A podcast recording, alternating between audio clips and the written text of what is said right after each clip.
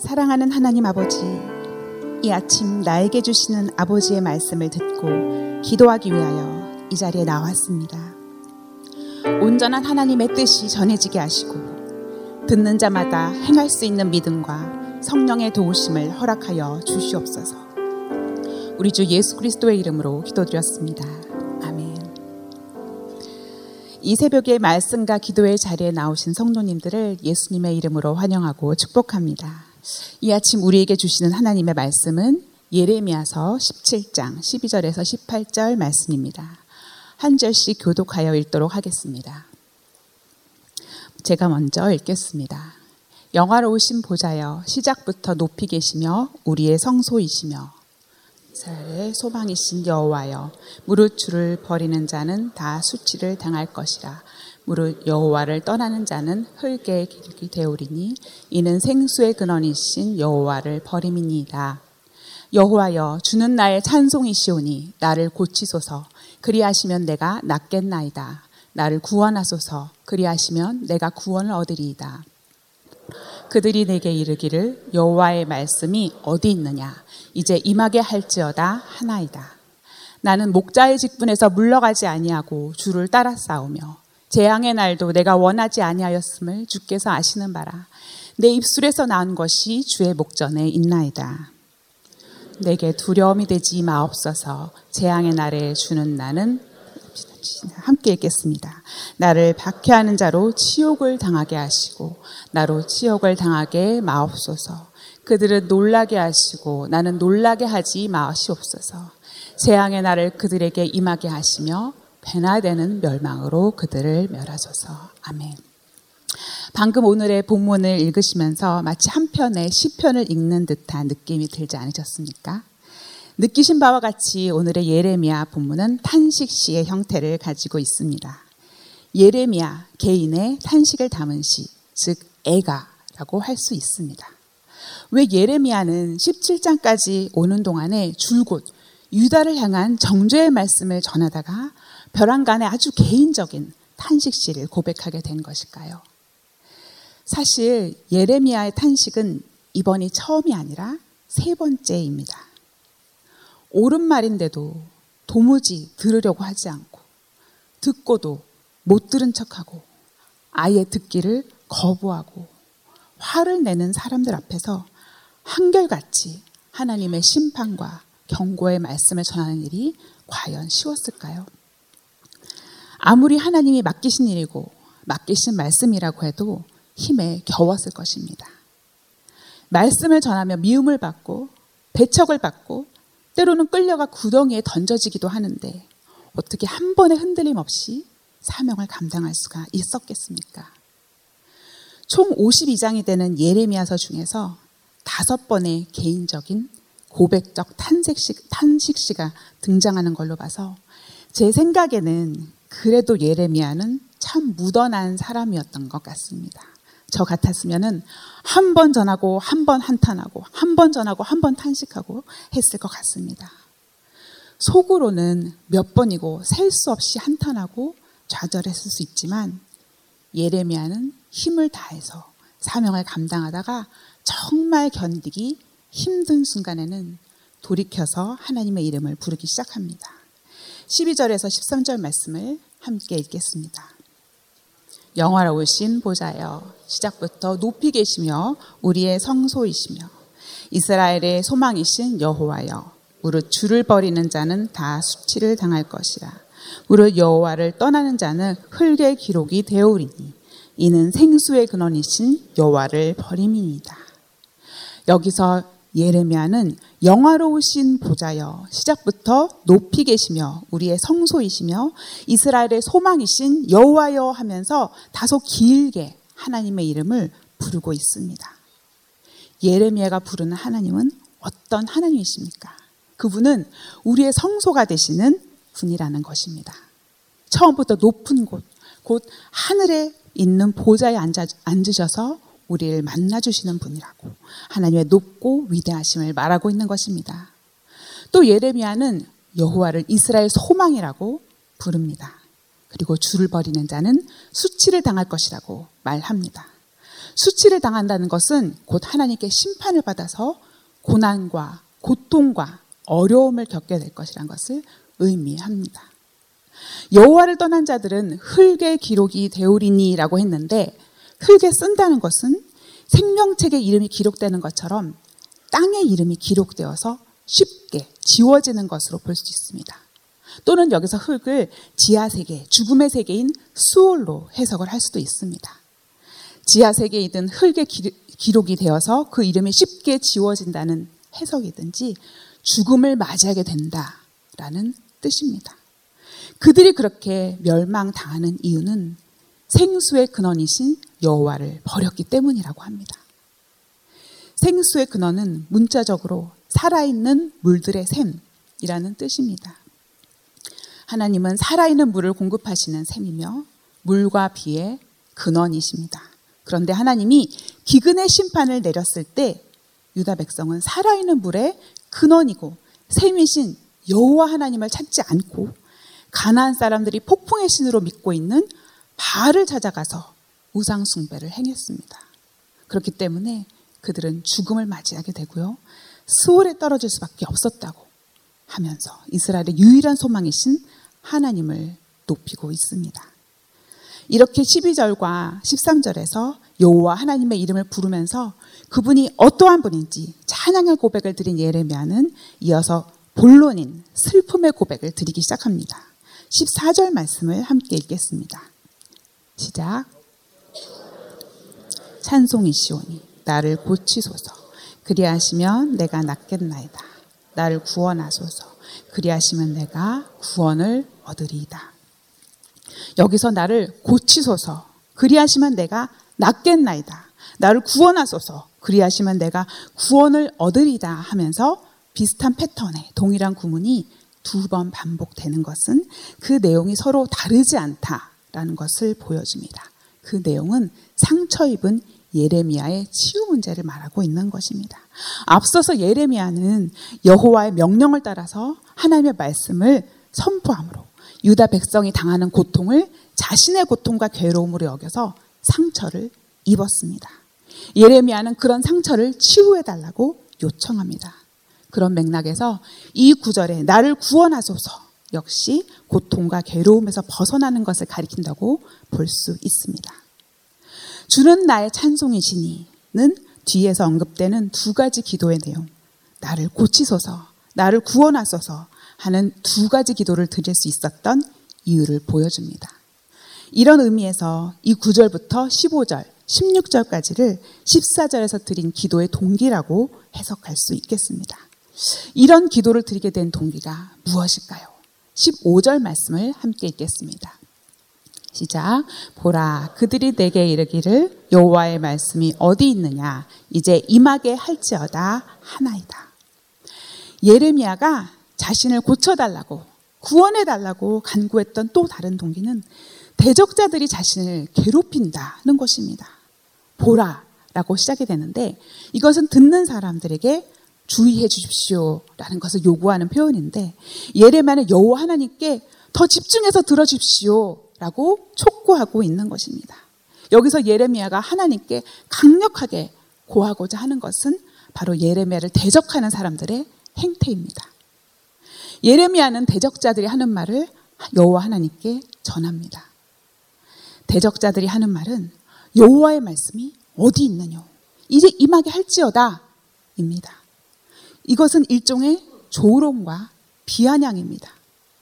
그래서 표준 세 번역 성경에서는 백성이 저에게 빈정거리는 말을 들어보십시오.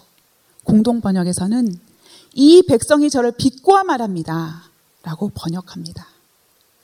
예레미야는 하나님의 명령을 따라서 유다의 멸망을 선포했는데 그것이 오랫동안 실제로 일어나지 않자 유다 백성은 예레미야가 선포한 여호와의 말씀이 어디 있는지 그것이 일어나게 하라고 조롱하고 있다고 합니다. 이어지는 16절 말씀을 읽겠습니다. 시작. 나는 목자의 직분에서 물러가지 아니하고 주를 따라 싸우며 재앙의 날도 내가 원하지 아니하였음을 주께서 아시는 바라. 내 입술에서 난 것이 주의 목전에 있나이다. 예레미야가 선포했던 하나님의 심판 예언이 언제 이루어지느냐고 말하던 유다 백성의 조롱을 들은 예레미야는 하나님 앞에서 나는 결백합니다 하고 변호합니다. 여호와께서 맡기신 목자의 직분에서 도망치지 않고 주를 따라서 잘 수행했다는 것입니다. 재앙의 날에 대해서도 여호와 명령을 따라서 선포는 했지만 그 재앙이 실제로 유다 백성에게 임하는 것을 바라지 않았다라는 것입니다. 주께서 아시는 바라 내 입술에서 나온 것이 주의 목전에 있나이다 라고 하면서 여호와께서 명령하신 대로 말씀을 전했을 뿐이지 자신이 잘못 전하거나 왜곡해서 전한 적이 없으니 병과 고통을 당하는 것이 부당하니 고쳐주시고 구원해 달라고 하는 강구를 드리고 있는 것입니다. 이후에 예레미야는 다시 한번 탄원과 신앙의 고백을 드립니다. 17절 말씀을 읽겠습니다. 시작. 주는 내게 두려움이 되지 마옵소서. 재앙의 날에 주는 나의 피난처시니이다. 예레미야의 두 번째 강구는 주는 내게 두려움이 되지 마옵소서입니다. 여기서 두려움은 사람을 깜짝 놀라게 해서 무서움에 빠지게 하는 것으로 공포라고 할 수 있습니다. 예레미야는 자신을 두려움에 빠지게 하는 일이 벌어지지 않게 해달라고 여호와께 간구합니다. 그리고 마지막 18절에서도 박해하는 무리들에게 재앙을 내려달라고 다시 한번 간구합니다. 이 한편의 애가에서 우리는 좌절 속에서 골방 속에 들어가 묵상하면서 하나님과 홀로 대면하는 듯한 한 사명자의 모습을 발견하게 됩니다. 힘겨웠던 사명의 자리에서 위로를 얻고자 하는 많은 자들이 그렇게 하듯이 말입니다. 하나님 앞에서 탄식을 쏟아 놓으면서 선지자는 말의 앞뒤나 논리 따위는 따지지도 않고 이것저것 두서없이 속마음을 풀어놓고 있습니다. 이 예레미야 탄식시를 읽고 또 읽으면서 하나님의 말씀을 전하고 살아내야 하는 목사의 사명을 받은 저도 참 깊이 감정이입이 되었습니다. 저 또한 사명을 감당하면서 낙심이 되고 좌절이 될 때가 있습니다. 연약한 제가 감히 하나님의 말씀을 들, 들, 들 고 또 전하는 것이 참 두렵고 떨리기도 하지만 많은 경우 이, 세대, 이 세대의 풍조에 반하는 말씀을 전해야 하고 또 연약한 저 자신도 그 말씀대로 살아나야 하기 때문에 부딪힘이 있습니다. 말씀대로 살지 않으면 재앙이 임한다 라고 전하지만 그 재앙이 하나님의 오래 참으시는 사랑 때문에 속히 임하지 않기에 오히려 조롱당하고 진리의 말씀이 외면당하는 현실 속에서 흔들림 없이 하나님의 말씀은 바로 이것입니다. 라고 전하고 살아내기란 쉬운 일이 아닙니다. 여러분은 어떠십니까? 여러분은 하나님께 어떠한 사명을 받으셨습니까? 예레미야만 사명자가 아닙니다. 목사인 저만 사명자가 아닙니다. 하나님께서는 이 땅에 태어나도록 우리 각 사람에게 생명을 주실 때에 사명도 더불어 주셨습니다. 하나님의 나라를 이루고 죄악된 세상을 회복시키기 위해서 각 사람에게 주신 사명이 있는 것입니다. 예레미야는 모태 지어지기 전부터 하나님께서 그를 아셨고 선지자로 세우셨듯이 여러분 한 분한 한 분도 모태 지어지기 전부터 하나님께 주신 사명이 있습니다. 그 사명을 일찍이 깨닫고 두렵고 떨리지만 하나님이 함께해 주시고 구원하여 주시리라고 약속하여 주셨기 때문에 보내시는 곳에 가고 전하라 하시는 것을 전하고 삶이 증거가 되도록 살아내는 것이 우리 하나님 백성들의 삶의 목적인 것입니다. 그런데 그 사명을 감당하는 삶이라는 것이 참 녹록지가 않습니다. 하나님을 아는 자나 모르는 자나 매한가지로 각자 자기 눈에 보기에 좋은 대로 각자 자기의 유익을 위해서 사는 세상 속에서 그러면 안 된다고 하나님을 주인으로 모시고 살아야 한다고 그들의 마음을 불편하게 할 메시지를 전하고 또 그렇게 유별나 보이는 삶을 사는 것이 참 힘겹습니다. 늘 함께해야 될 가족이나 직장 동료들이 추구하는 삶을 때로는 잘못되었다고 말을 해야 하고 죄의 결과는 재앙이라는 것을 알려야 하고 나 자신도 하나님만 바라보고 세상을 본받지 않는 삶을 사는 것. 한마디로 다르게 사는 삶. 쉽지가 않습니다. 여러분이 예레미야였다고 한번 생각해 보십시오. 아무리 하나님이 맡기신 말씀을 전하고 하라고 하신 일을 하는 것이지만 듣는 사람마다 불편해하고 싫어하고 조롱하고 핍박할 때 그 일을 계속하는 것이 쉽겠습니까? 그만하고 싶을 것입니다. 더군다나 그렇게 살면 벌 받는다고 계속 얘기했는데 그날이 속히 오지도 않는 것입니다. 하나님의 오래 참으시는 것이 오히려 저들의 조롱거리가 되어서 나를 더욱 힘겹게 합니다. 이런 상황 속에서라면 저와 여러분은 어떻게 했을까요? 도저히 못하겠습니다, 하나님. 나 이 일 그만두겠습니다. 하나님, 나 이 사람들 그만 볼래요. 아무 소용이 없잖아요. 하나님이 지금 저들을 벌하시는 것도 아니고, 저는 비웃음거리가 돼버렸어요. 더 이상 못하겠습니다. 여기까지가 최선이었습니다. 하고 물러서고 싶지 않았을까요? 아마 오늘의 애가는 이 슬픔의 노래는 바로 이와 같은 상황 속에서 씌워진 비탄의 노래가 아닌가 싶습니다. 부르신 곳에서 주신 사명대로 전하고 살아내다가 부딪히는 세상 사람들과 때로는 사랑하는 가족들과의 갈등 속에서 변하지 않는 그들의 모습 때문에 너무나 좌절이 되어서 주여 이들이 언제나 바뀌겠습니까? 바뀌기는커녕 그들이 회개하며 돌아오기는커녕 내가 저들 때문에 죽겠습니다. 이제 그들을 사랑하기를 멈추고 싶습니다. 이제 그만 포기하고 싶어요. 저들이 나를 조롱하는 것에서 지나서 하나님을 조롱합니다. 하고 울부짖으면서 눈물의 선지자 예레미야가 결국에 가서는 그 지친 육신과 영혼을 피하는 곳이 어디인가요? 하나님 아버지의 품입니다. 그리고 이렇게 고백합니다. 14절 말씀에 여호와여 주는 나의 찬송이시오니 나를 고치소서 그리하시면 내가 낫겠나이다. 나를 구원하소서 그리하시면 내가 구원을 얻으리이다. 슬픔과 좌절이 극에 달하는 날이든 마침내 예고된 재앙이 임하는 날이든 간에 하나님은 나의 진정한 피난처가 되어 주실 수 있을까요? 물론입니다. 왜냐하면 그분이 바로 나에게 이 사명을 주신 분이기 때문입니다. 이 사명을 주시면서 내가 너와 함께하여 반드시 너를 구원하리라 라고 말씀해 주셨기 때문입니다. 그들이 너를 지나 이기지 못하리니 이는 내가 너와 함께하여 너를 구원할 것임이니라 라고 말씀해 주신 분이 바로 주 하나님이시기 때문입니다. 바로 내가 너의 구원자, 바로 너의 구원자다 라고 하나님께서 말씀해 주십니다. 그러므로 그분께로 피하면 반드시 구원을 받습니다. 나를 고치시고 낫게 해주시는 분, 그분은 나의 영원한 찬송이 되실 수밖에 없습니다.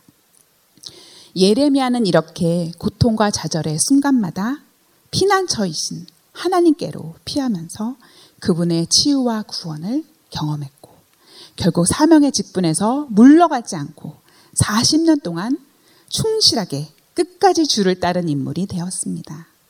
그의 사명 감당을 통해서 이스라엘 백성들에게 꼭 들려져야 될 하나님의 말씀이 온전히 선포되었고 예수 그리스도 새 언약의 소망까지 후세에 전해지게 되었습니다. 사랑하는 성도 여러분, 세상에 감당할 수 없는 진리의 말씀을 입술로도 전하고 삶으로도 살아냈던 예레미야처럼 이 시대에 여러분 또한 이러한 사명을 매일의 삶 가운데 감당하고 계십니다. 지금 서 계신 부르심의 자리에서 그곳이 가정이든 직장이든 사역이든 신실하게 사명을 감당하다가 혹시 말할 수 없는 좌절과 고통을 경험하고 있는 분이 계십니까? 그렇다면 하나님의 이름을 부르십시오. 주님께 탄원하십시오. 주께로 피하십시오. 그분은 나의 영원한 찬송이 되신 나를 고치시고 구원하셔서 다시 사명의 자리에 설 수 있는 힘과 소망을 주실 것입니다. 재앙의 날에도 나는 두려움 없이 그분을 피난처로 삼을 수 있을 것입니다. 때로 지치고 낙심될 때에 예레미야처럼 애가 슬픔의 노래를 부를 수 있습니다. 주님 앞에서 눈물 흘리시고 애통해 하시고 때로 분통을 터뜨리는 시간 가지십시오. 시편의 많은 탄식시가 그렇듯이 비통의 시는 어느 순간 감사와 찬양의 시로 바뀌게 될 것입니다. 그분이 어떠한 분인지 기억하고 선포하고 눈물로 탄원의 기도를 올려드릴 때에 그분이 나를 고치시고 구원하심으로 말미암아 어느 순간 비탄의 시가 감사와 찬양의 시로 바뀌는 것을 깨닫게 되실 것입니다.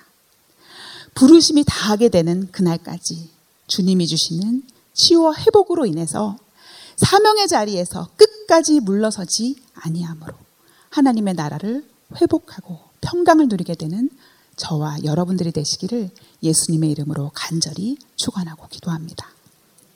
함께 기도하시겠습니다. 사랑하는 하나님 아버지, 사명의 자리에서 때로는 지치고 고나여 주저앉고 싶을 때에 내가 소망이신 여호와 하나님의 이름을 부를 수 있음을 깨닫게 하여 주셔서 감사합니다. 이제 내가 부르짖사오니 나를 고치시고 구원하소서. 주는 나의 영원한 찬송이십니다. 재앙의 날에는 내가 주께로 피하겠습니다. 나의 영영한 피난처가 되어 주옵소서.